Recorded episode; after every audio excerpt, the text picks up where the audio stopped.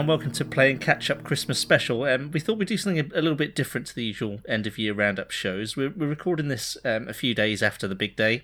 Uh, it's kind of the time of year that certainly as a younger guy, I um, would be kind of engrossed in the, the games I'd received as Christmas presents. So we thought we'd maybe talk to each other about a game that kind of evokes those Christmas memories of yesteryear. But kind of before we get onto those specific games, Paul, is, is receiving games at Christmas time from, from family still a thing for you?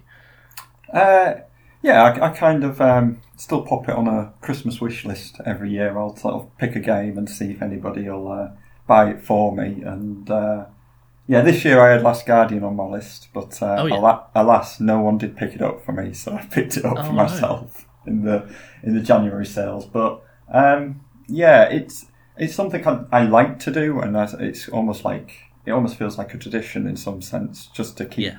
Having something on there for somebody else to buy. So, yeah, I, often I will purposely leave one or two games that I'm interested in and hope that you know somebody will pick them up for me. But um, it has it hasn't happened for a while. I think the last time it happened was Drive Club. Um, I had that on my list, and uh, my dad bought that for me for Christmas. So it was nice just to spend you know Christmas Day and Boxing Day just with something brand new and just kind of dive into it for hours and hours on end.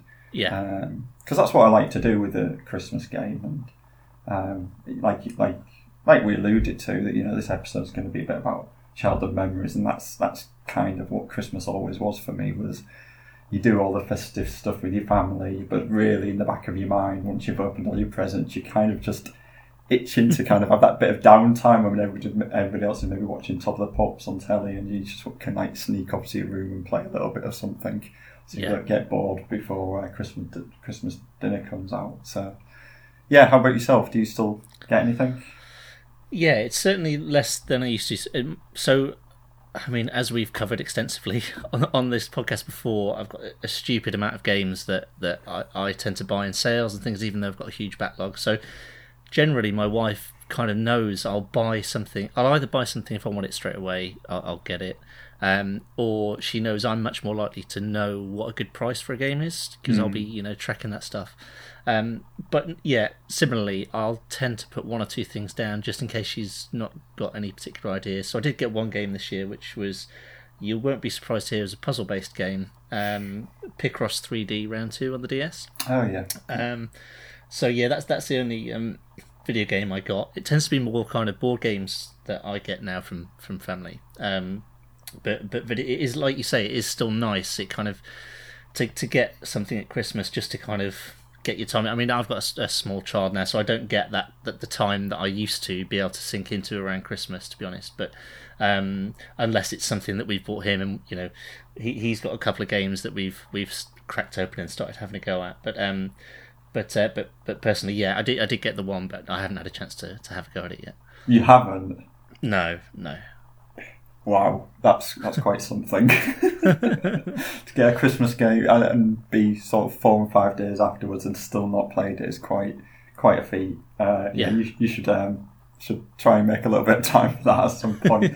yeah. Have, have you managed to pl- play anything over Christmas at all? Have you managed to sort of find some niche and find that sort of feel of you know that that idea of wrapping yourself in a game over Christmas, or has that not happened for you this year? I've only had quick snatches of time to do it, to be honest. But um, you mentioned the Last Guardian there, so I'm a huge fan of of um, uh, of Ico and, and Shadow of the Colossus, and have been looking forward to that game for a long time. Um, that that arrived for me pre Christmas, but I had stupidly decided to replay the first two games. Uh, I'd never replayed them since since they first came out. So in the lead up to the Last Guardian, I thought, well, I'll blast through those, and inevitably didn't. I got, I got through Ico, but only got about a quarter of the way through Shadow of the Colossus. So I've been been spending an hour or two with that over Christmas, just trying oh, to get nice. that finished off before before the Last Guardian. So, um, so yeah, yeah. No, I've I've had a had a bit of time, but just not as much. Certainly not as much as uh, I would have done a few years ago. Um, so should we move on to the specific games that we're that we've picked then? Yeah, yeah, absolutely. So um, we we both sort of picked a game from our childhood that sort of um, had we had strong memories of playing over Christmas, and um, we we've discussed what those games were, and we'll we'll go through them. But um, so the, the, game I've chosen um, from my Christmas past is uh, Sonic Two, specifically on the Sega Master System. Um, this was a game that was heavily hyped um, over in Europe when they when it was released. Um, they made a massive deal of Sonic Two when it came out. It was plastered all over television and in the magazines for months and months leading up to it. Um, famously, with Sonic Tuesday was when they released it Mhm. uh, simultaneously in America and uh, Europe at the same time. Um, but um, I I didn't have a Mega Drive, so I uh, I had to settle for the Master System version. Um, and strangely, the Master System version was only ever released in Europe on the Master System. Okay. Um, there was a Game Gear port as well, and that was released um, in America and, and Japan. But uh, in terms of the European version, it was uh, in terms of, so- sorry, the Master System version was only released in Europe. And strangely, which you, you wouldn't get this these days. So Sonic Two and the Master System came out a whole month before Sonic Two came out Mm. on the Mega Drive, which Yeah. is kind of crazy when you think about it, with the amount of sort of press that that game had leading up to it. Um, but yeah, so Sonic 2 kind of came out when I was uh, 9 or 10 years old, and I distinctly remember specifically asking for Sonic 2 for that Christmas. And I, I think it's the first game I ever played close to release. So before that, I had a Master System that was sort of given to me, um, and I was only playing sort of games when they came on sale from Toys R Us or what have you, and just you know, sort of not paying full price for things, just to play play through new games and try new genres of things because it was really my sort of first proper console. Um, and so, like I say, Sonic Two came around, and it was very much the first game which was I had that sort of hype for something pre-release, which was like I want this game and I want it as soon as it comes out. Um, so yeah, that was my first sort of uh, cycle of that of, of getting a game and then either the elation that it lives up to expectations or the crushing disappointment that is not quite what I imagined. Yeah. Um, I, I remember being really, sh- I mean, I was only sort of 10 or 9 or 10, but I remember being really shocked to get it. I, I, I never sort of, I, I don't know, when I was a kid, I always thought, well, I'll ask for stuff for Christmas, but I might not get it. And Mm. When I did, I was kind of like, I remember being so like overwhelmed by the fact that I had something that, and I hadn't even seen it because back then, when you're a child, you don't really, you don't go in shops in the same way, you don't notice things in the same way. I don't even remember seeing the cover of it, so opening hmm. it up and seeing sort of the game for its first time from the wrapping paper was just like something kind of crazy and magical because it was like, wow, this exists and it's here, and I've never seen this before, you know Yeah.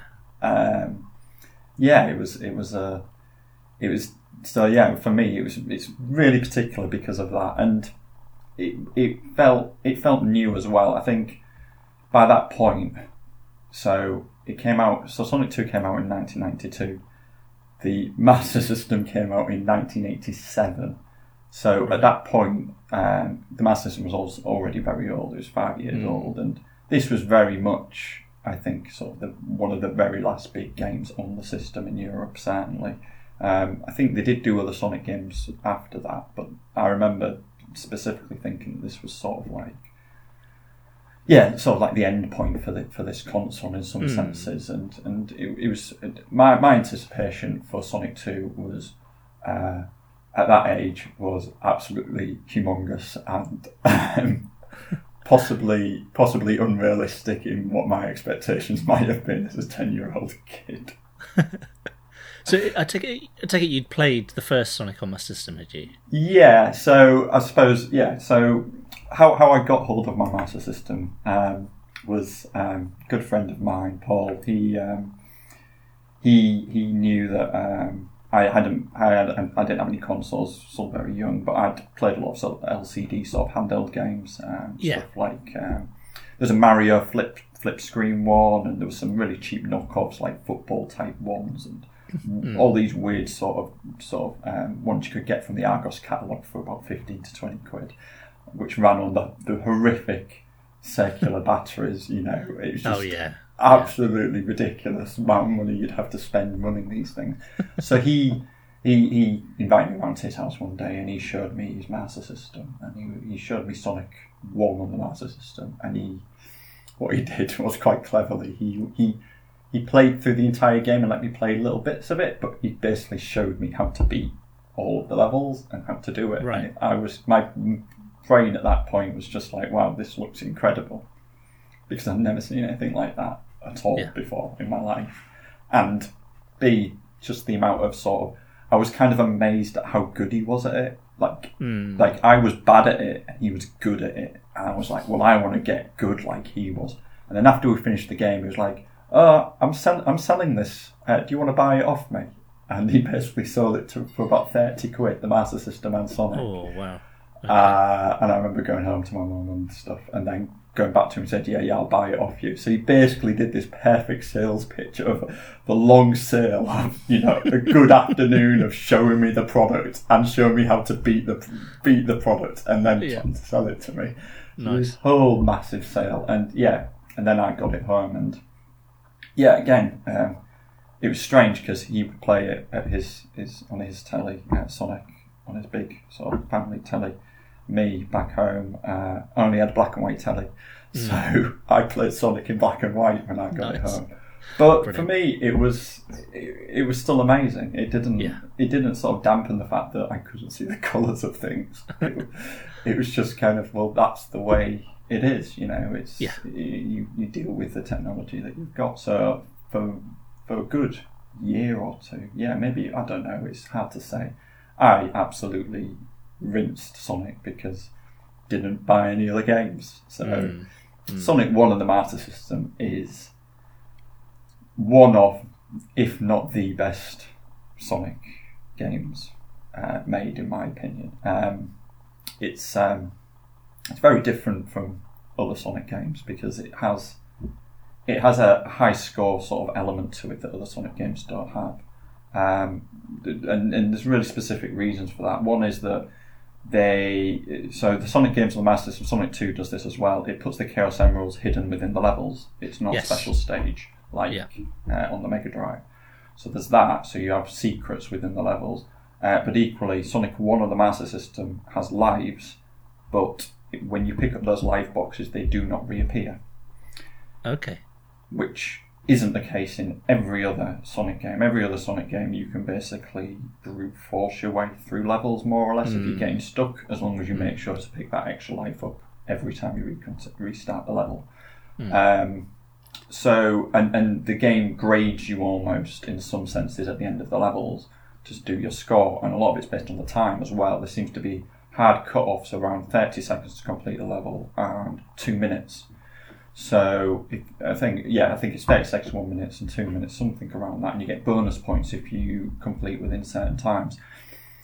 Um, and then there's extra bonus points for doing the, the special stages. So it's fifty coins at the end, and you get special stage and bonus points there.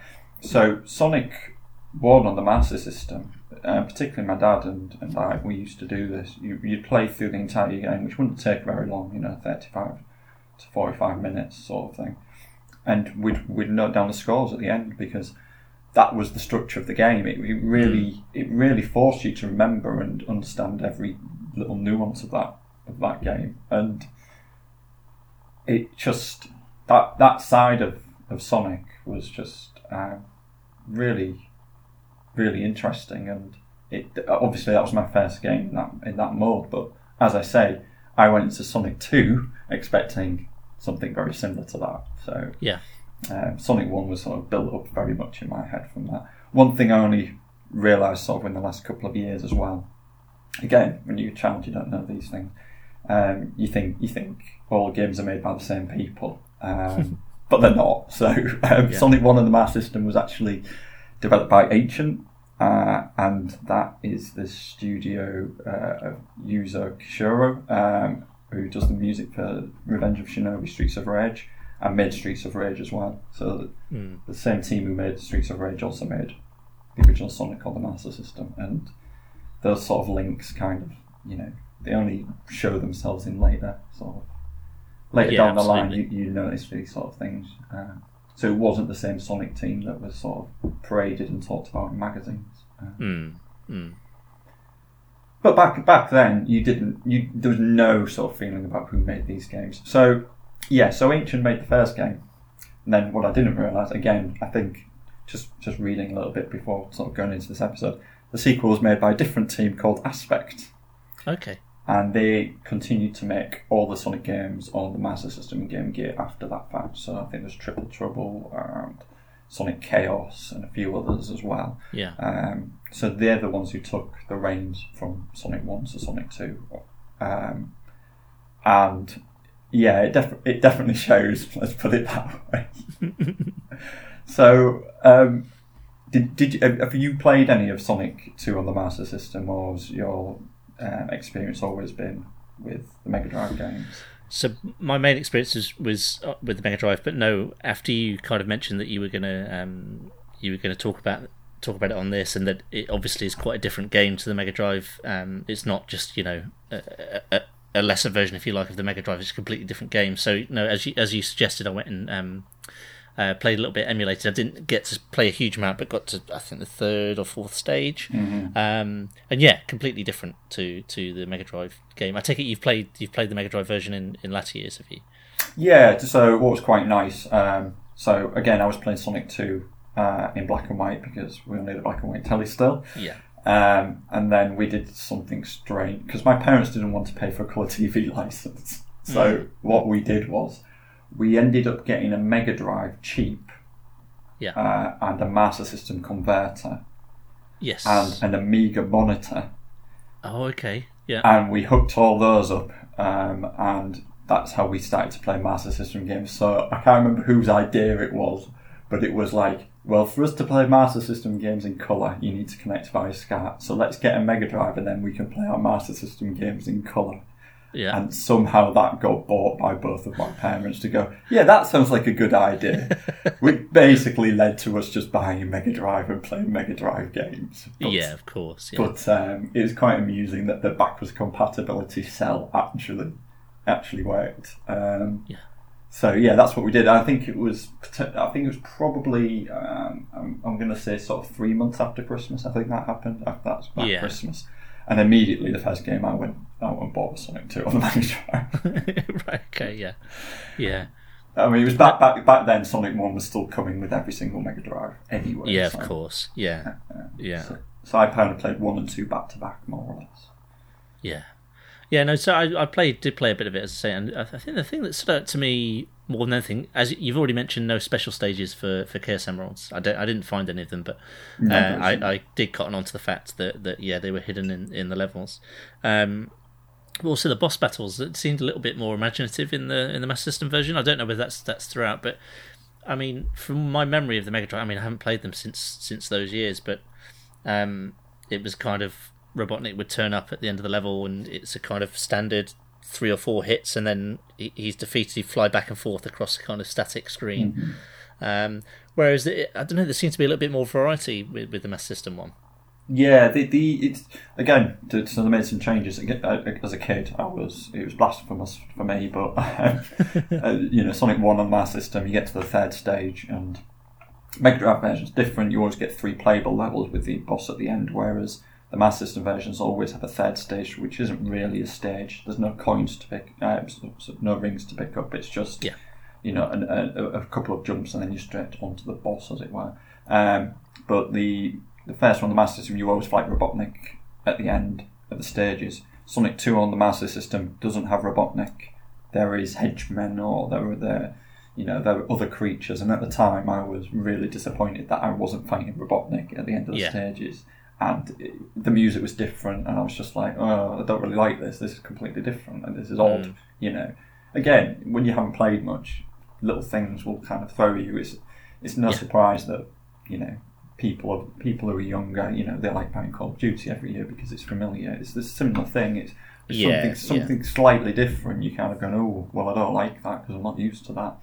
Um, but you're right. They are. They're very. They're, they're very odd. You- so you played the second stage, and that one's really odd because that's Mm. like the, the chicken head thing with the eggs That's that right. come out and the little Yeah. little chickens that pop out, which Yeah. is really bizarre. And that was that that that boss in particular was an absolute nightmare on a black and white telly. I can tell you because those little things you cannot see them at all, Yeah, and you would course, just die all the time. It was just infuriating. Um, yeah, you would really. It, it made me better at games, I think, in a lot of sense. Um, Sonic Two is an incredibly infuriating game. I don't know if that came across maybe when you were playing it, but there's a lot of lot of uh, unseen deaths in that game Yeah, in in terms of jumps where you can't tell what's coming up. I think that was my overriding feeling of it was, uh, you know, a bit of a cliche, but Sonic is a game that you associate with speeding through the levels. Certainly on the Mega Drive, you know, it's rare that you'll, as you say, go on a blind jump and, and end up on some spikes or in some lava, or you know, uh, it, you might not get you, you you might not see everything you would do if you took it a bit more slowly and worked out the, the optimal path through. But but yeah, there were uh, there was a lot of stop start and um, lots of mine carts in the levels I played and, and things like that. It's, um, yeah, it, it wasn't quite the kind of free flowing game that I remember Sonic to be. So- yeah, that- yeah, that's really interesting because I mean, th- yeah, the the speed is definitely slow on the on the Master System version. I I've just played through it as well. I I played it through and I played emulated, and I had quite a bit of slowdown as well, which I can't remember, but I'm guessing it must have been there at the time. I do, I do suspect that the, the hardware was probably not good enough to be able to really do Sonic at the speeds that um, were happening on the Mega Drive version in terms of you know the design on that front. So it's, de- it definitely is a slower game, um, but it was slower on the Master System as well. And uh, what's interesting, the one thing that is sort of consistent between the two titles very much is the movement. The movement and the animation of Sonic hasn't really changed between the two games, Yeah. which is quite nice because it does have that more sedate pace to it, and um, it does allow for more, some more. I would say potentially more interesting mechanics in terms of in terms of sort of design. Like you say, Yeah. the first level has mine carts, which nothing's like that on the first version on the Master System. Um, and, and one of the things that does stand out um, is that is the fact that they put a lot of different sort of equipment, I suppose, in the levels. Um, one of the ones that really stands out to me is the second level, which you play through the Sky High Zone. Yeah. The, ha- ha- the hang gliders. Yes, yeah, of course. Um, how, how, how, how did you get on with the hang gliders? Uh, not not the best. Uh, it's quite, quite quite tricky. Yeah, yeah. Um, I mean, again, as a kid, I, I remember doing that, and you pick it up and you jump in the air to the hang glider, and I would just crash on the ground because yeah. the the game didn't tell you how to control this, and it just seemed completely um, counterintuitive. The entire Yeah. control mechanism and that, but again, you know, I think because I played it so much, I got used to it, and I completely mastered the hell out of the hang gliders. Like, you know, um, the second level I can do the entirety just on the hang glider and avoid Right. the enemies just at the right times. And you basically have to do that as well to get the Chaos Emerald that's sort of towards the end Oh, of the levels in the in the clouds. You wouldn't see it otherwise. There's no other way of getting it apart from getting on the hang glider. And I used to spend hours and hours and hours on that second level trying to get that Chaos Emerald. It Yeah. used to drive me up the wall. Um, but you know, it, it had some really interesting mechanics in terms of that. It, the controls on things are just it, the, it, does things that the other games don't do. As I say, it, I'm not even sure if there is mine carts or hang gliders in any other Sonic game. I don't think there is. I think that's No. only in this Sonic game. Um, the other one as well. So the, just and then sort of the water level, you get uh, these bubbles, and on the bubbles. Um, it's so str- so it's very inconsistent, very uneven game.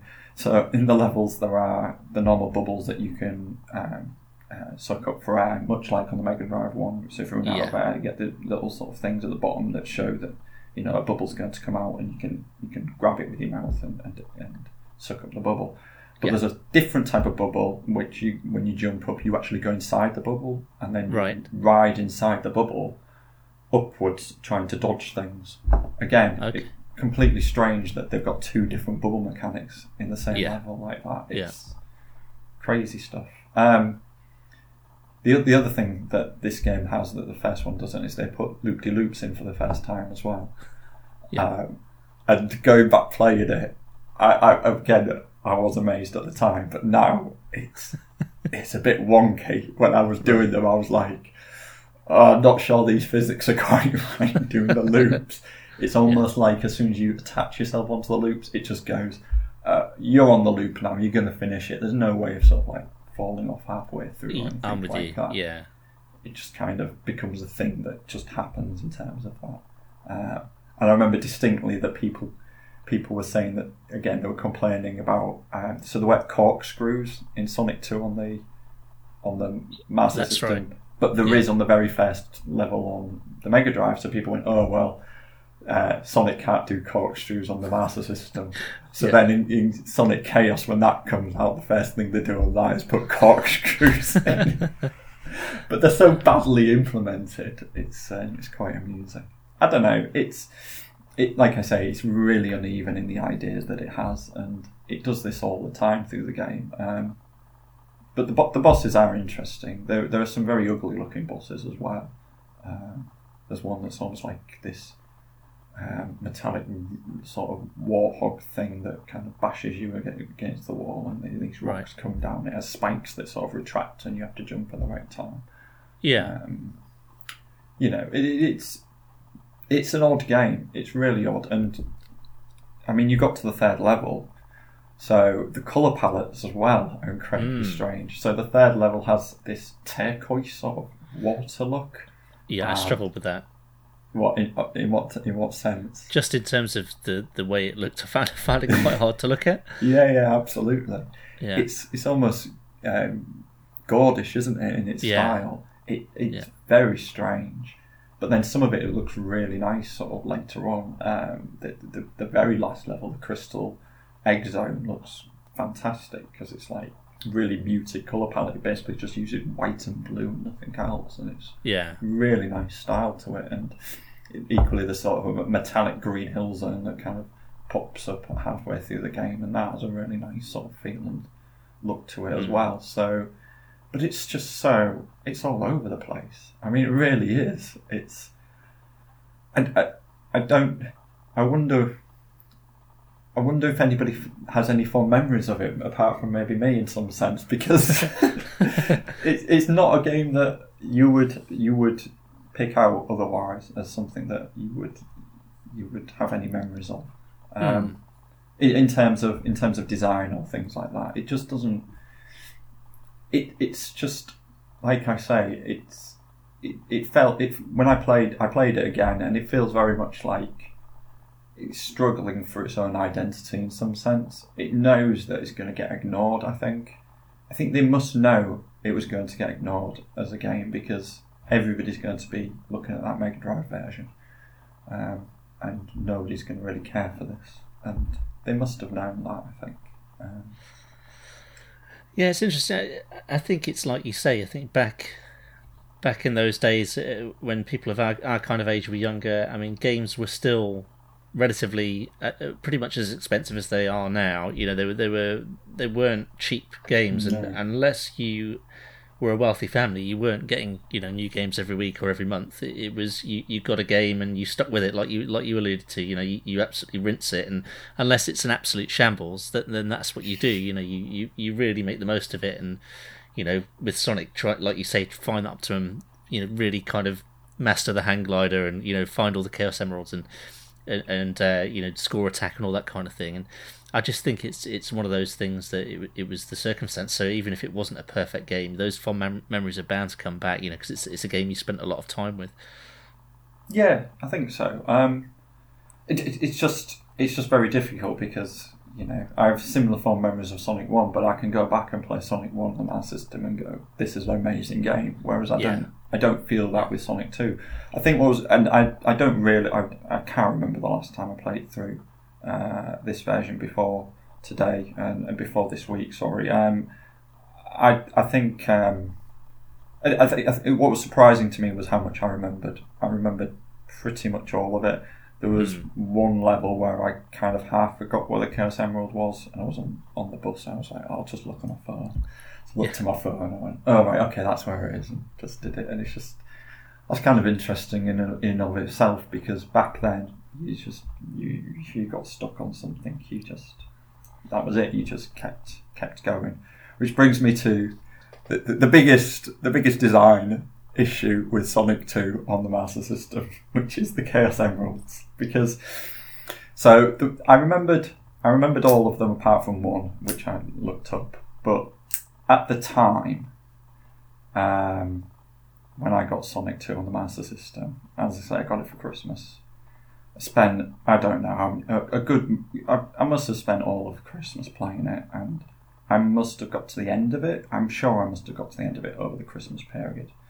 And the last level's against um, a Silver Sonic sort of character, and you battle him. He gives you a Chaos Emerald, and then and then you get you get the end sequence, uh, and the end sequence is Sonic running along, and uh, so, so, the plot of Sonic Two. We haven't talked about the plot. There is a plot. The plot of Sonic Two is. plot of Sonic Two is is that Tails gets kidnapped by Doctor Robotnik at the start of the game. Okay. Yeah. And you're going to rescue Tails, mm. which was a lot of people again thought that was a bit um, bit strange that you've got a game that was on the Mega Drive promoting the fact that there's this brand new character you could play as. Yeah. Master System version, you could only play Sonic because you were yeah. rescuing Tails. Which was, uh, yes, again, disappointing to me as, as a as a ten year old kid. Like, why can't I play as Tails? Because yeah. you know that's what every, every that was it, what all the me, you know the media was about at the time. Not that it actually meant anything in the grand scheme of things, but anyway. No, of course, yeah. So the, you get the end. I got the end sequence. Sonic's running along, and he looks up to the stars, and he sees Tails facing the stars. And I remember getting that ending. I went, and I remember thinking, "That's not right. That's not the end of the game. I've done something wrong." And yeah. true enough, I'd had. I hadn't got all the Chaos Emeralds, and I remember thinking, I remember counting them and going, "I haven't got all the Chaos Emeralds. That's why." Yeah. I haven't finished the game properly. Um, and on Sonic 1, the Master System, all I knew was when you collected all the Chaos Emeralds on that, you just got a slightly different animation, but effectively you'd finished the game. But on Sonic 1, on uh, Sonic 2, it felt like there's something missing. This doesn't feel right, you know? So I remember thinking, must be one on every single zone, every every every act, uh, every second act of every zone. And sure enough, I'd count them up. And the only one I couldn't get one was uh, one on was Gimmick Mountain, and yeah. I spent months and months, well, not months, but at least two or three months going through Gimmick Mountain, trying to figure out where this Chaos Emerald was, and I didn't know where it was. I literally went around every single inch of the map, and I was like, I don't know where this is. So, I convinced myself that the game was bugged. I convinced myself that it didn't exist and it was a, a flaw with the game because mu- it must be there to be found. Yeah. So I went with my mum to Dixon's and we swapped our Sonic 2 on the Master System for another copy of Sonic 2 on the Master System. Amazing. Yes. Got home, did the same, wasn't there. oh no! So I was like, what, "What is going on? What is going yeah. on with this?" Then one day, don't know how, don't know why, jumped into a wall, and it was a, a false wall. Yeah. And there was a section beyond the false wall with some travelators, and you went up and round, and there was the Chaos Emerald hidden behind a false wall. So after months and months of, of thinking I'd you know had a broken game, it was it was it was obviously there all along. It's just I didn't know where it was. so was that a, a, feeling of elation at the time, or was it that was cheaply hidden? You felt, or oh, it was definitely cheaply hidden because it was it was a jump that you know Sonic you very much move from left to right the entire time. Yeah. So you would be, you know, if there was any secret rooms, they're going to be on the right hand side. This was yeah. very much after you'd done a jump to sort of a sloped height and it was on the left. It was like right. not a jump you would never you would never do it. Yeah. You know, you would just not. But I'd probably gone back and forth with that level so many times that it was just something that I did. Yeah. Um, and when I did it, I was just. I mean, I was gobsmacked. I was absolutely like, "What the hell?" I, I, I can't believe that I didn't find out in any other way. I can't believe that. I just, do you know what I mean? From a magazine or. Yeah, I was going to ask you. Did you used to get like the, the Sega magazines and stuff? Well, I did, but did No, but, no guides or anything in there. Well, no, exactly. I don't think I don't think people cared about doing guides for Master System games anymore because the Mm, Mega Drive true. was the thing back then. For you sure. Yeah, yeah. at that time. So, uh, yeah, I'd- but there was no other sort of option for finding out things, and I don't think any of my friends bought it. So it was just, you know, just had to. And yeah, just I think it happened randomly one day. I was like, oh my god. Yeah. So then I did it. I went to the thing, and you get a final last level that's different. And this is Okay. Crystal Egg Zone, which is the blue white one. It's got this really nice sort of glittering arpeggio sort of keyboards going on. Oh, it's just like a wonderful sort of level. It's like Yeah.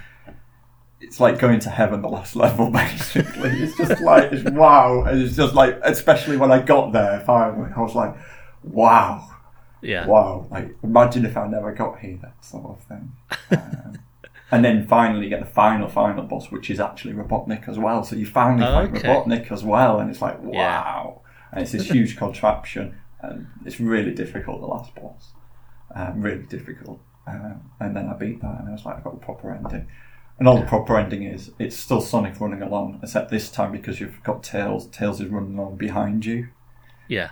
But everything else is exactly the same. right. But again, as a kid, it was amazing because it was the first time I'd seen Tails animated as well. You know, Yeah. just like, Yeah. Oh wow, look at Tails sort of running along with Sonic. Yeah. so yeah, Oh, that's brilliant. yeah.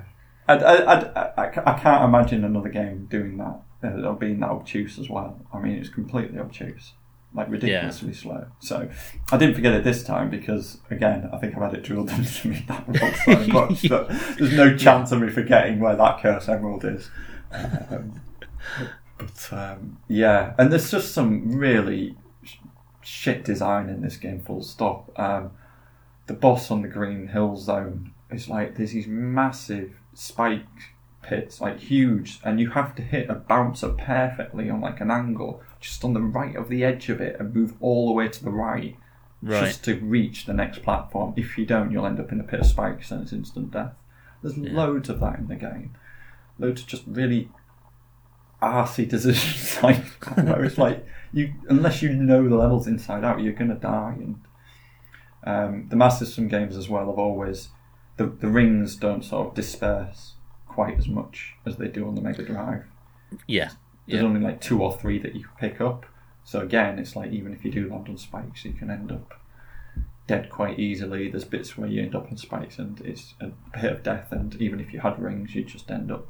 You've got to give up at some point because there's no other way around it. Yeah. yeah. I'm Um, with you. There's a lot of that, and there's a lot of enemies that you hit them and they push you backwards into spikes and it's instant death. It's it's a harsh game. it really is, and not in a good way. But um, yeah, and I, I, I, did. I, I'm kind of surprised you got to even to level three, if I'm honest, because yeah, yeah it's.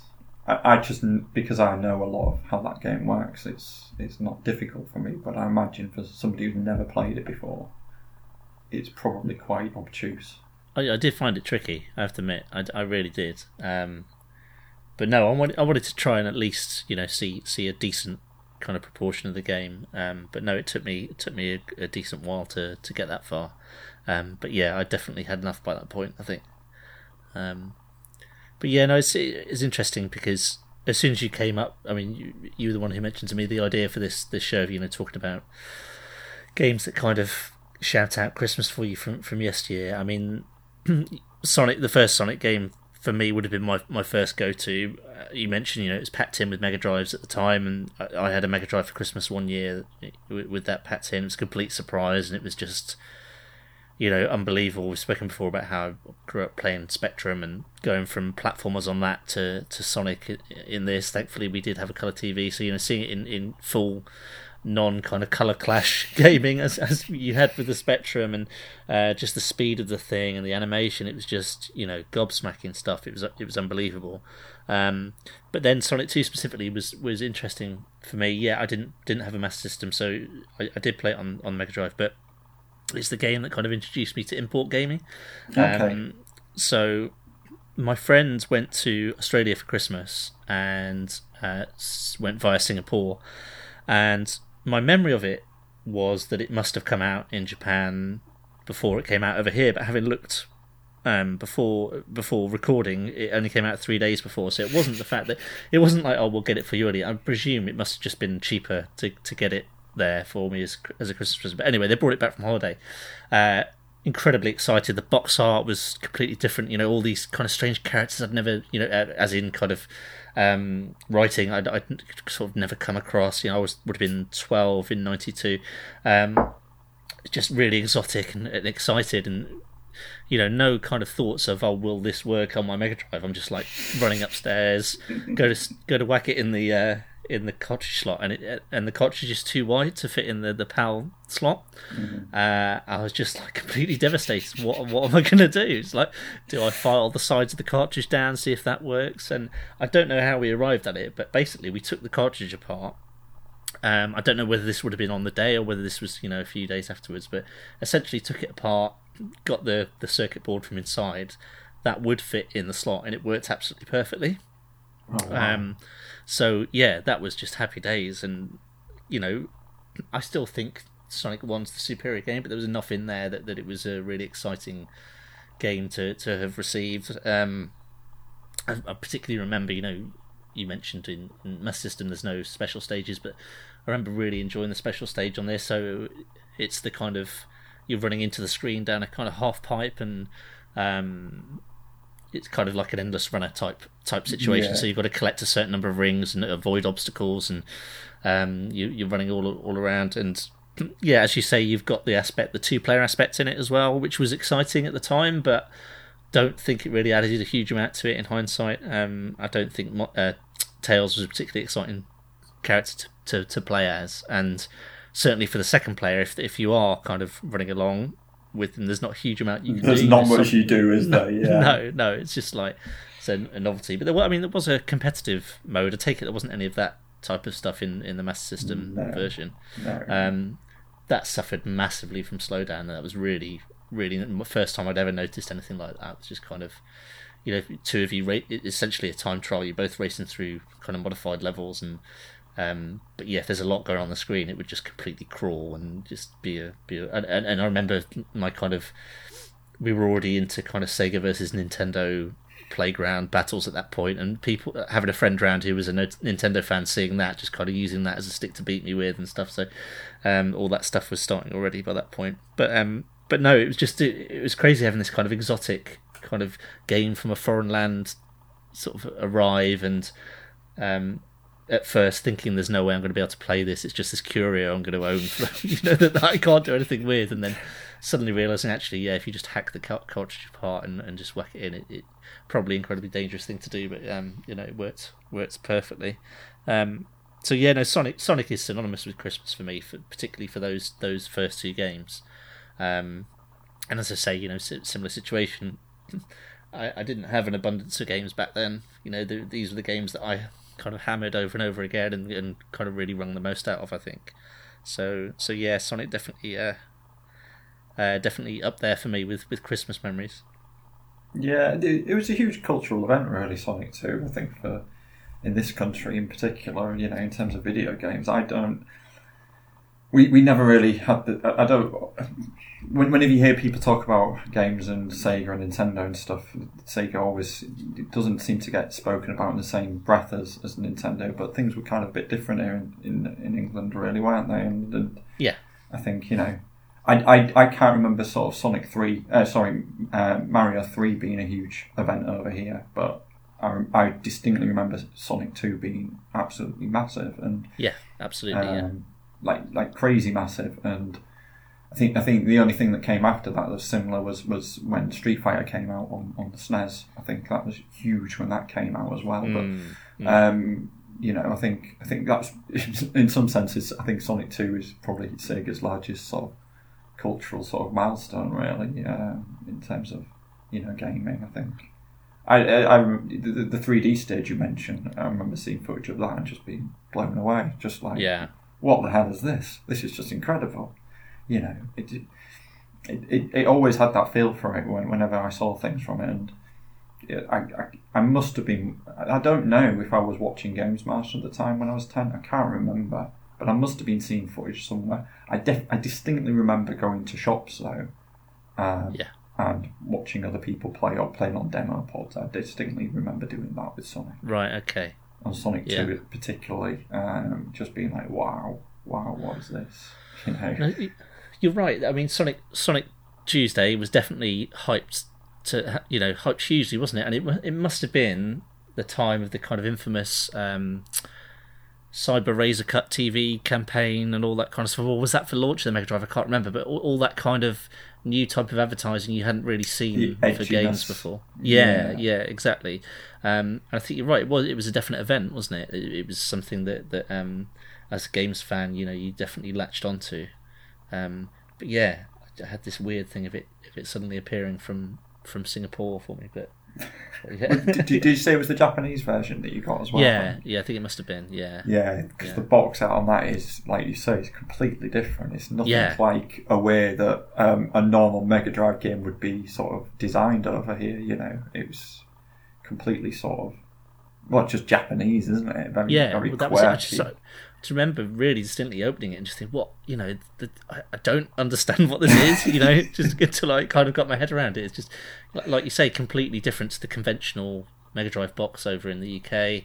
Um, and yeah, just colours everywhere, and you know, it- yeah, it was it was incredible. Just a really odd, odd situation to be in, but really exciting one at the same time. So yeah, no, I definitely remember that really, really, really vividly. Do you, do you still have? Do you still have your cartridge without its case, or I th- I've definitely got the ca- No, I th- I'm pretty sure it's in the loft with, with some other Mega Drive bits and pieces. Um, and no, I've definitely I've still got the shell for the cartridge as well. I think I was quite careful with, with taking it apart.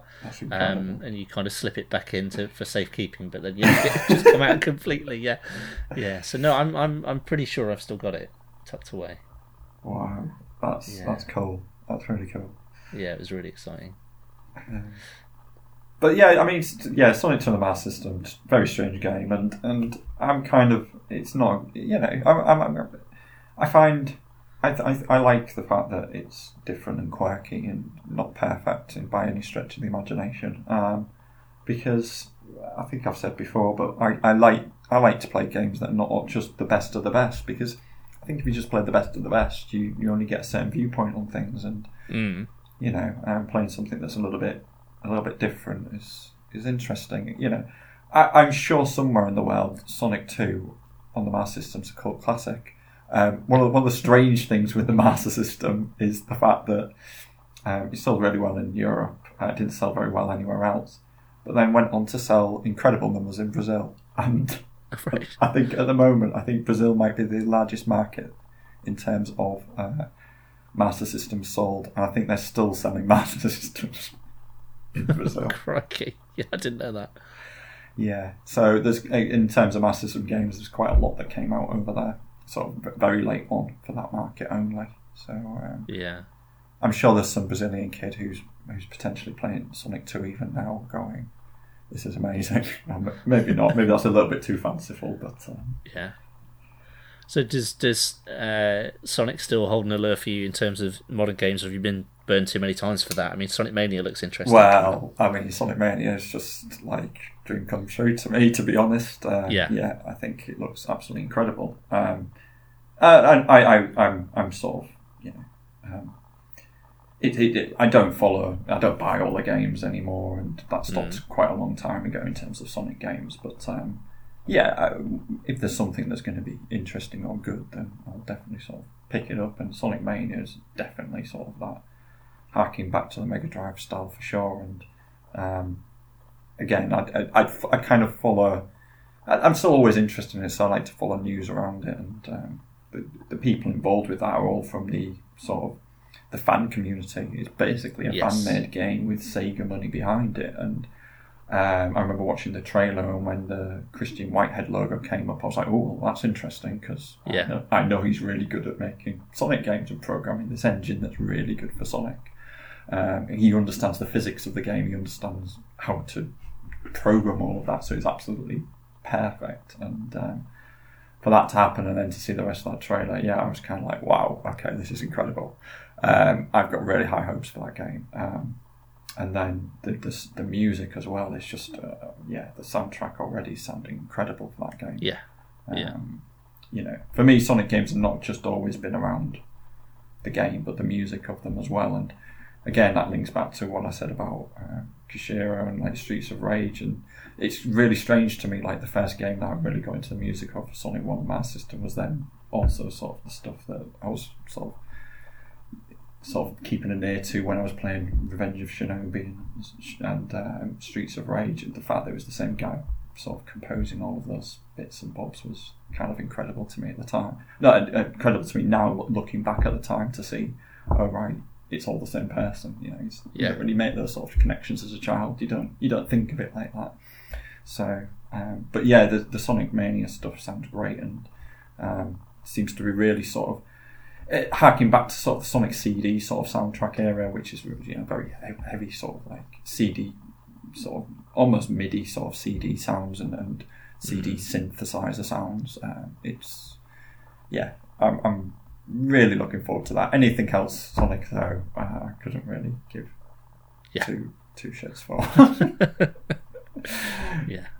No, very, very same here. That I definitely kind of uh, sat up and take notice at that trailer. I mean, I, I hadn't made until reading more around it. You know, the the, the um the specific specific involvement of, of the guy. Is it Christian Whitehead? Did you say? Sorry. yeah, Christian Um, Whitehead. Yeah, yeah, I, I wasn't. I wasn't. Fam- wasn't aware of the stuff he'd done. So you know, I quickly, obviously, read after the trailer how exciting a, a, an involvement that is. Um, so yeah, I mean, but but the trailer itself just looked, you know, it, it definitely piqued my interest. But but yeah, no, the the stuff that's come since. I mean, I didn't. I didn't.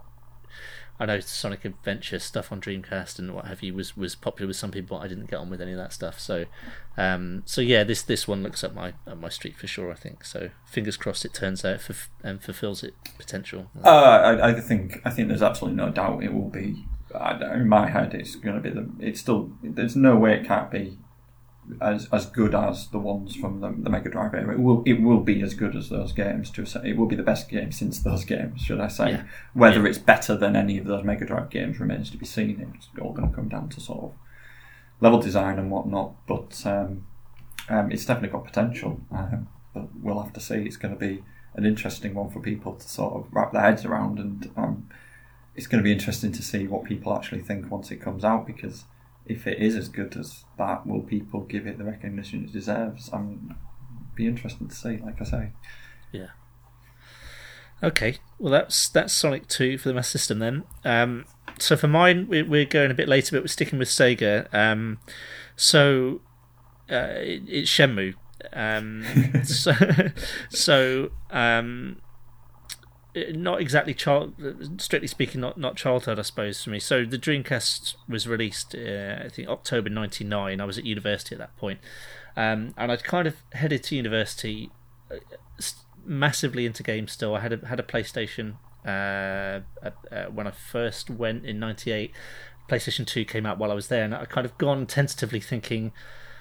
Is it a bit uncool to be as, as into video games as I am? New environment, and you know, am I gonna meet people who who are as into games, or do I need to quietly, you know, push that to one side? And and uh, but thankfully, met people very quickly who were were very much into gaming as well, and it was a huge part of university life. You know, a lot of multiplayer nights and, and stuff playing. You know, Pro Evolution Soccer, GoldenEye, all that all that kind of stuff. But the Dreamcast came out, and it just being a poor student there's just no way I could afford one at, at, at that time. But there's there some stuff that was lined up for it that I was really interested in.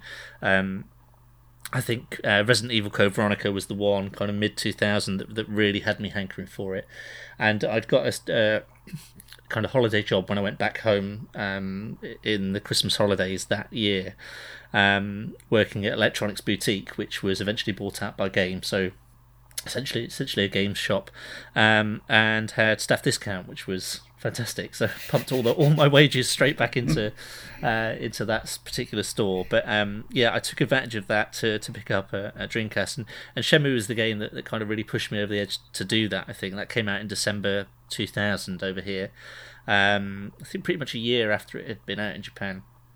Um, but it was just a, a game that it, just offered so much, uh, so much in, in terms of gaming that, that I had always kind of maybe dreamt of and, and beyond, but but never really seen realised. You know, just this this idea of a 3D open world with with characters that go about their daily routines, whether you're around them or not. Um, just the, the minutiae of the of day to day life, you know, going and working for a living and at the docks and, and driving a forklift truck around and um, being able to explore. I mean, it's it's it's old hat at this point, but you know, being at, at that point, being able to go and root around the drawers in houses and and find items and all that kind of stuff was just completely new to me. It kind of really blew my mind. You know, again things that are are you know you wouldn't think twice about now, but like a day night cycle and weather different weather conditions and and things like that. Um, just just crazy stuff. Just something that I'd, I'd never really come across before, and um, yeah, it's just one of those things that really lived up to expectations for me. You know, I think you know, there's all this talk coming into it. Again, we talked a little bit earlier on about have, buying the, the magazines. What if obviously the internet wasn't wasn't a, um, well, it was around, I suppose, at that point, but but certainly wasn't something I was I was using a lot. Um, but you'd read, you know, Suzuki had 16 chapters, I think it was in mind, and, and Shenmue 1 would be the first chapter, and I think Shenmue 2 ended up being like something like chapters three to six, and they had all these grand vision. And you, just the first time you'd hear of this this kind of visionary having a, a, whole story mapped out, and you're just playing a tiny portion of it, and um, you know he's got this grand scheme. Just excited me hugely, and I think I, I can see that the game would have split opinion hugely because I, I really have real vivid memories of playing the early part of that game. So um, you're playing your main character. Your, your father's been been murdered, and you're out to to find out what's happened and why why he was killed and and uh, and who's responsible. And basically, you you get a little notebook and you have conversations with people, and you you get little um, tidbits of information that you think you need to go and find out more about. And you could basically go and speak to all these different people around the town and I just remember my mum sort of sitting reading the book or something while I was playing, and you'd just be asking the same question over and over again to different people about, oh, the, I think it's like, oh, he was in a black car. Have you seen a black car? It, but he was just asking the same thing, and it, it, that didn't bother me. I think as as a I've noticed now with my son playing games, things like game soundtracks or repetitive noises. When you're playing it, it just really doesn't bother you at all. But if you're if you're set off to the side trying to do something else, it's one of the most irritating things in the world. But I think for my mum hearing this dialogue over and over and over again, she's she, I just really remember getting completely fed up and just walking out of the room. But for me, that didn't didn't bother me. The, the kind of slow, ponderous pace of it was was just so interesting to me that it wasn't you know it wasn't a Sonic game where you know, it's a bad comparison but you know it's it's not something that you're trying to race through and get to the end. It's something where you're actually um, taking your time trying to gather information and, and just kind of just that sense of wonder being opened up. And just the fact that it's this 3D open world kind of walking game where you're walking around it but within that there's a whole kind of combat system in there as well. And um, I think did Suzuki work on Virtua Fighter yeah, he did. Yeah. yeah, yeah so it's obviously not as as um, intricate as that, but there there are you know lots of different moves to unlock and and and what have you. Just all of this kind of being crammed into one game was just incredible. And you know, you go to the arcade and there would be other whole Sega arcade games within the game to play. And I remember um, I don't know whether this was ever the case or not, but there's a Saturn in your room at the start of the game as well. And I was always convinced, oh, you must be able to find Saturn games and stuff. I don't know whether that was the case or not, but certainly there were the, the arcade, playable arcade games in there. It's just, just, just so much scope in a single game. It just, just kind of completely blew me away really, and kind of justified the the purchase of the of the Dreamcast on its own. I think. Um, so yeah, it's it. The other thing, it's famous for it didn't introduce QuickTime events, but I think Suzuki coined the phrase, and it was very reliant on that in certain places. Which is another thing that definitely splits opinion. I think certainly in, in modern games, if games are too reliant on them. But here it was it was something that was quite a, a something that that I really enjoyed. It, you know, it kept the action flowing without having a completely static cutscene, and it was all in game. You know. Um, engine and, and stuff. And again set in Japan and and um, just something I wasn't complete wasn't particularly familiar with something that's completely new to me. And um, yeah, I, I just loved the fact that it was such an ambitious game that was available in the living room, available to play, and uh, uh, the fact that I'd had to save up so much. And I think that situation that you had with Sonic 2, something you've been looking forward to for a long time, I think if I'd had a similar kind of um, disappointment with it, it would have been quite crushing. But yeah, it yeah. kind of really lived up to my expectations and, and, went way beyond them, I think. Yeah, I, I, I um I did. I suppose my question: Did you were you following sort of the the development of the game before it came out? Because I remember Shenmue was talked about when the Dreamcast launched. It was like, um, so here's the Dreamcast coming out. By the way, Yu Suzuki's working on this I can't remember what the figure was. Most expensive game ever made. I think it was I always what was quoted in the magazines, and it was something I, ridiculous for the time. I think it was seventy million dollars. I think the first first game, yeah, which is which is absolutely ridiculous. Yeah, yeah, and I remember reading magazines and seeing the screenshots and seeing videos and uh, just following like every single piece of news about Shenmue. That's what I yeah. remember. I don't, I don't, know if that was the same for you leading up to it. Did you have that sort of expectation going into it? Yeah, I think I way? think I, I definitely did. I was definitely buying, um, or I had been since since the Mega Drive been buying magazines like Sega Power and Mean Machines and all, the, and just yeah scouring everything. So I definitely will have been well across uh, the development of Shenmue. I think and yeah, it was just this insanely ambitious project that you just thought, you know, if this comes off, it's going to be absolutely ridiculous. And it's not without its flaws, but it's just the scope of the game is is incredible, and that spills over into to Shenmue 2 as well, which came out the following December, I think. Yeah. Um, which, uh, I mean, again, I also love there's there's a section in particular in that game that that um, again, I would have played played over Christmas just the towards the end of the game, the Yellowhead building. Yeah, um, it's just just one of my favourite ever memories. I mean, frustrating, a frustrating section to say the least, but just the whole uh, pacing of it, and uh, I mean, I won't go into. I mean, a bit odd to not talk spoilers for a game that's getting on for no, 20 no, years but, old. But, but the, the, payoff, the payoff is incredible it, as well. It's it's unbelievable. Yeah, yeah, yeah just such such a, a yeah, right up there in my kind of most memorable game gaming moments um, in that game. Um, but yeah, just just both games are are are incredible, and, and uh, like I say, I can I can understand why the people who don't who don't get not don't get the games. That's incredibly patronising to say, but you know the, the people who don't uh, enjoy the games, I get why if if it's not the kind of thing that interests you, but. I have such fondness for, for those games and, and incredibly excited about the third one. I mean, I I just really hope I'm not disappointed with the third one, but I'm just just glad that it's it's going to be a thing. You know, after all this time, um, I can't really begrudge uh, if it's not quite up to, to expectations at this point. Yeah. Um, so when you got your Dreamcast, then did you did you get it just with Shenmue, or did you get a bunch of games? Because obviously by that point, uh, Dreamcast only really had a two year life cycle. It came yeah. out in '99, yeah. and I think even by I think I just I might be wrong, but I think by the time Shenmue came out, they had already said that they were going to be discontinuing it. I think I might be wrong on that, but it was around that know. time they were already. Or, or, that might have been the Christmas when they were pushing it. That could have been. I think uh, it was. It was the Christmas where they were really um, pushing.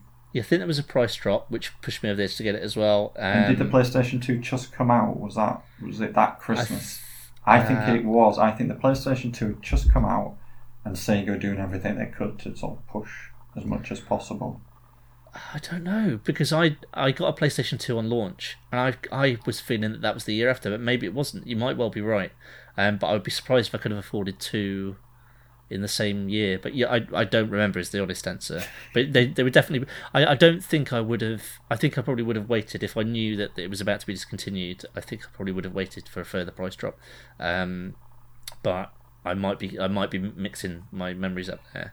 Um, but no, to answer your question, no, I got um, Code Veronica, um, which again that that lived up to expectations for me.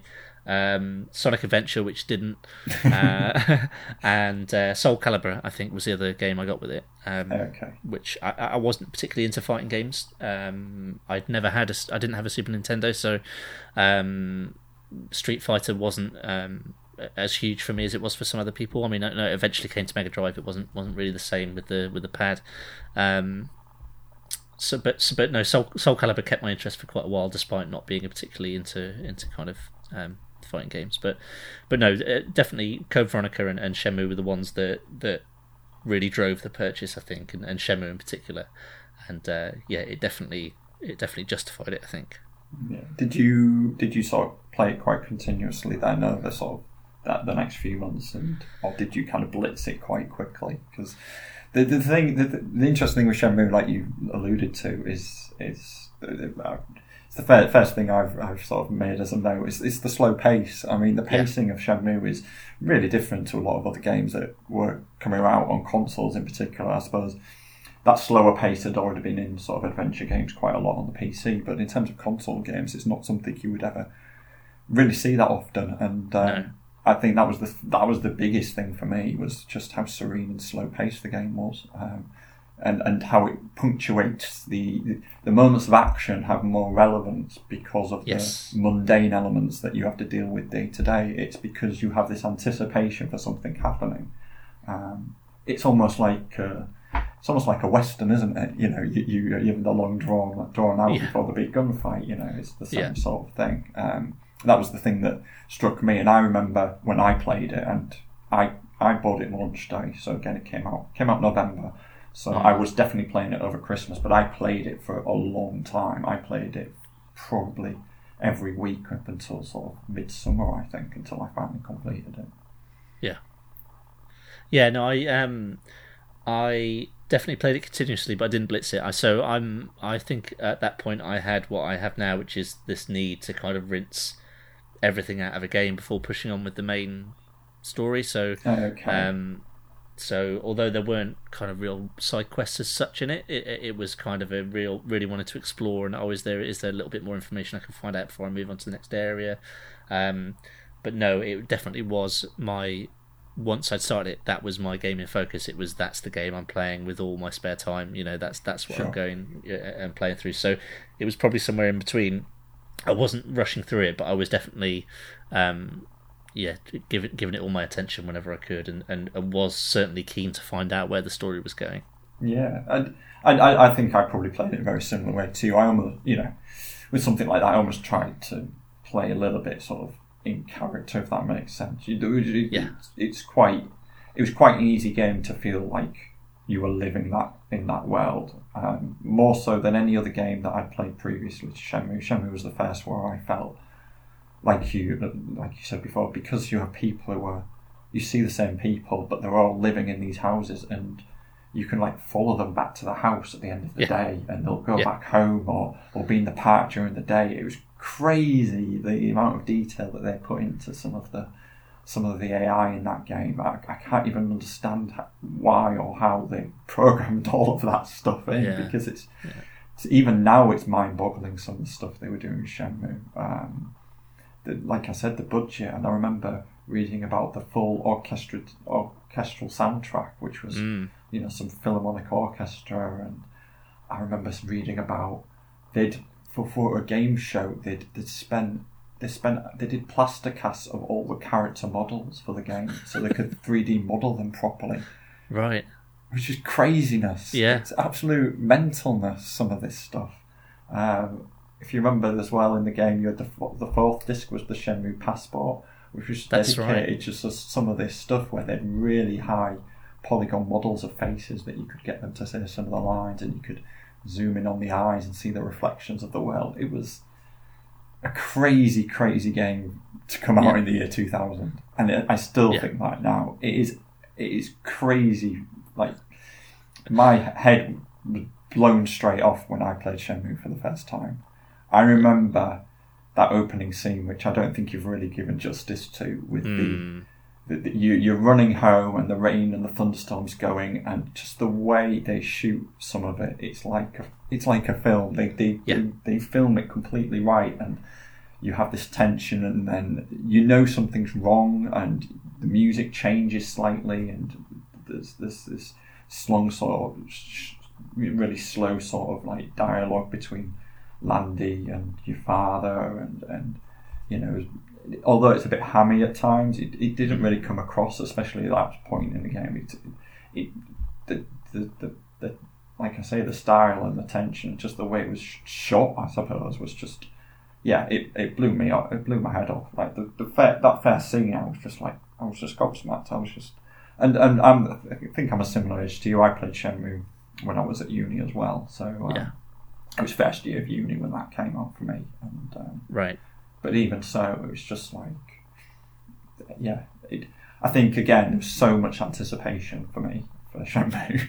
Yeah. read yeah, yeah. so much about it that um, I I just wanted to know what it was going to be. It was, and it was quite interesting because it's one of those games that was written about where it was never really. I remember reading about it, but it was never really made clear about what the game was going to be, or Right. how it played. It, I never got a sense from sort of reading previews about what. So what am I doing? It was always sort of my question in it in the back of my head. It's like, so what is it? Because it's not a fighting game.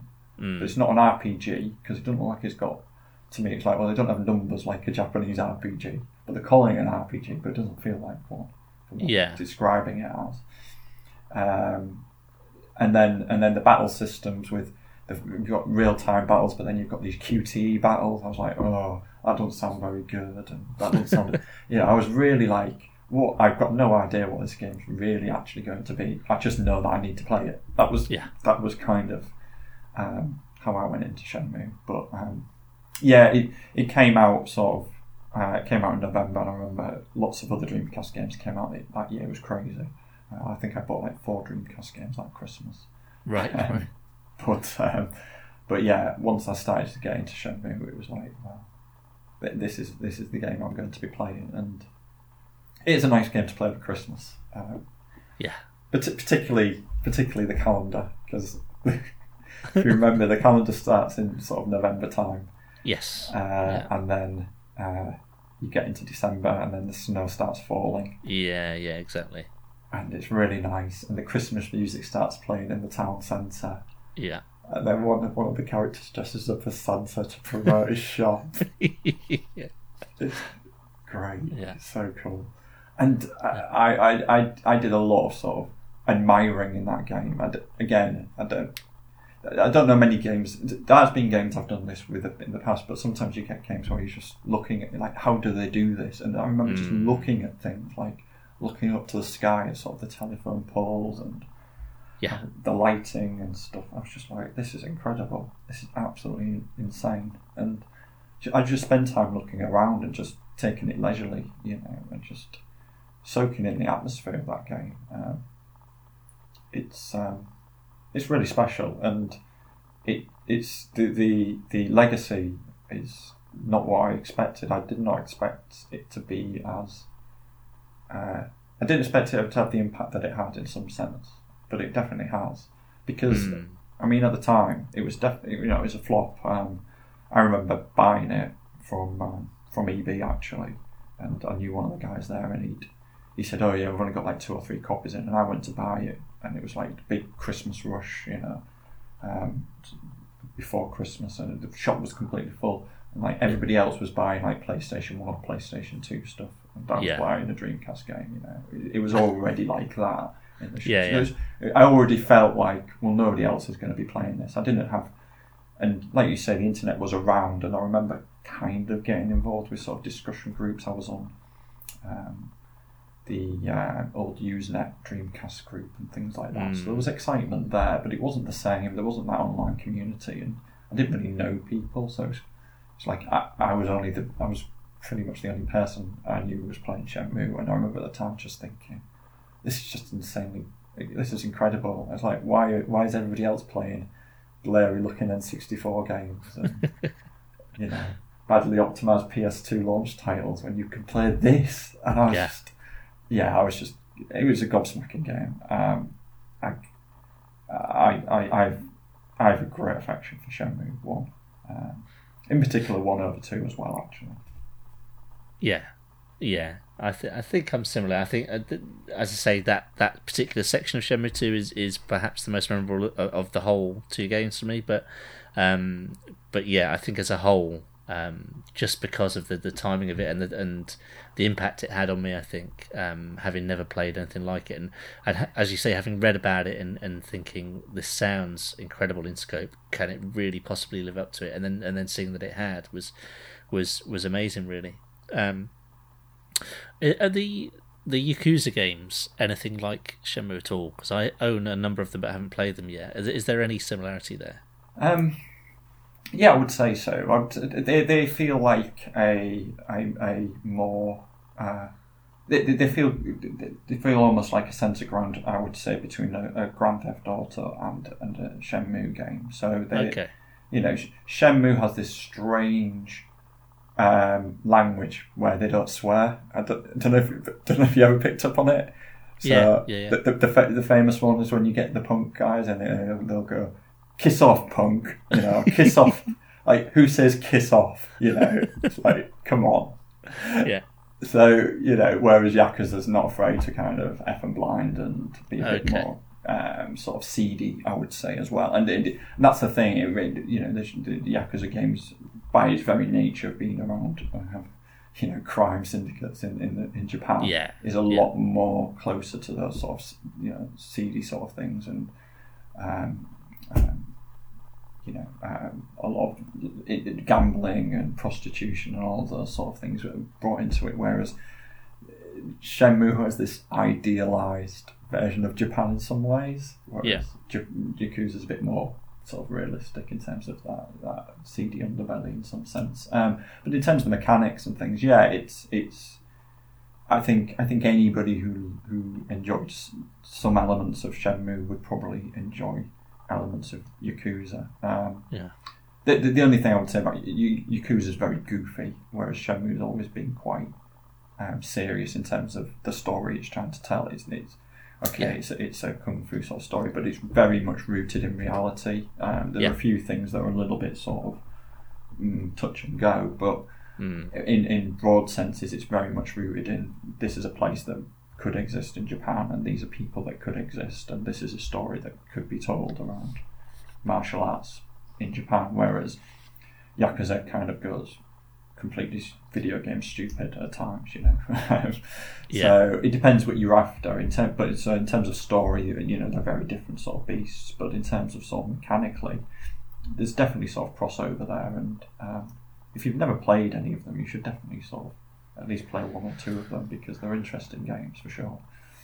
I mean, I've I've got a, a, quite a few of them, but what I'll inevitably do now is now that they've announced that the the remake of the first one's coming over here, I'll wait for that and because I want to play them through in order probably. But um, um, but yeah, uh, they they've always appealed to me. But I think I've um, picked up. I think a couple have been on PS Plus in the past, and mm. others have been really cheap in sales. So I've kind of accumulated them over over the last few years, and just not not got to them yet. But no, they're definitely definitely of interest. I think they, are they're definitely more gaming than Shenmue. That's the only yeah. thing I would say. I think they definitely sort of appeal to that side. They have more stats and things you level up and things like that.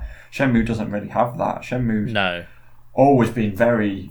It, it's one of those few games. It, it, it, it sheds as much of, of it being game as it possibly can. It's quite mm. interesting. It's again, you know, to talk about influence uh, and talk about previous episodes, but I have no doubt that David Cage was definitely influenced by some of the things Shenmue was doing because, it, like I say, he tries to do the same where he's trying to move peel as many of the game sort of layers off the game as possible. It does, it doesn't do the game sort of things, and um, even the idea of having the notebook so you can see where you're up to to try and make it feel a bit more sort of um, not you know it's like contextualizing elements of the game. There isn't anything that isn't contextualized in terms of yeah. objects or items, and time is all done. You know, you look at your watch and you can see the time. It's not like you know, it's it's something that's ticking down in the corner of the screen.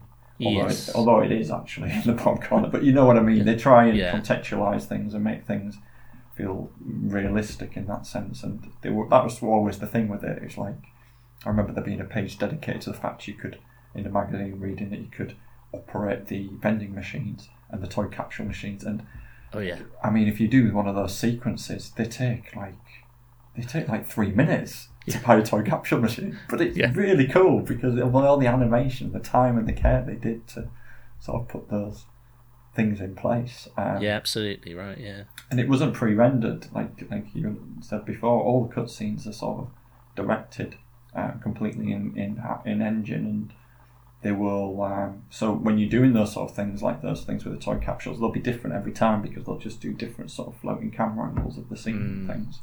So they program some sort of AI into the cameras there, and um, it's just got so much.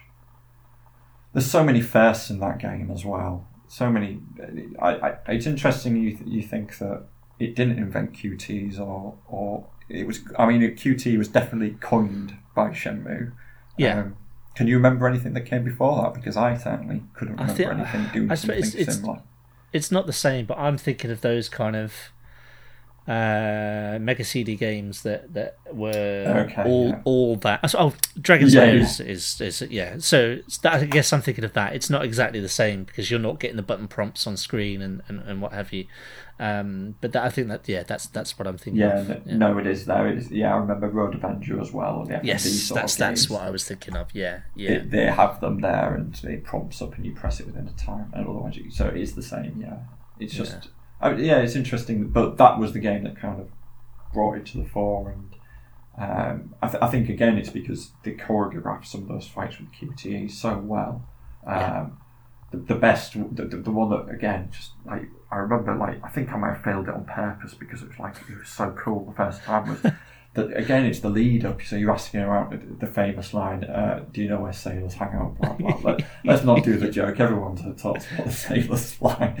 But you get to the bar eventually, and you're going in there. It's all a bit like, "Hey kid, kiss off," and all this. You should be Yeah. here. Here's your milk, sort of thing. Yeah. And you're really only like trying to be all hard and stuff, which I, I could never. It always made me laugh. It's like. It doesn't. It doesn't come across as a as a particularly uh, strong character. Does No. Ryo? But uh, so he's there, and then he ends up in this fight, and it's like a proper bar, like like bar brawl, and Yeah. glasses get smashed over their heads, and you know, it's just like a back casual sort of like uh, backwards sort of like punch to the face to someone to get him off his shoulder. It's like yeah, crazy cool stuff. Um, yeah, I, I I love that game a lot, um, and it's it's because of the the detail the, and. And Shenmue Two, you know, it, it's, it's probably Shenmue Two kind of expanded sort of the, the locales, but it lost some of that smallness that Shenmue One had. Shenmue Two never did that thing with the Mm. the routines for the characters in the same way. There are a lot of people that you don't interact with in that game, whereas in Shenmue One, every single person you can go up and ask a question to. Um, Yeah. which is just crazy. It's it's stupid almost the amount of time they spent on that game. yeah, You, you wouldn't get that these days because people would go, "Well, why are we doing that? It's not really part of a game." And like I say, with Shenmue Two, they probably realised that and they, they tweaked things a little bit. But yeah, Shenmue One was where they had. I, I, I, I dread to know how many lines of dialogue that game's got because it will be something ridiculous. yeah. And the music as well. Just tons of great music in that game. Mm. Mm. Um, loads of like incidental sort of scenic sort of music that feels just nice to wander around to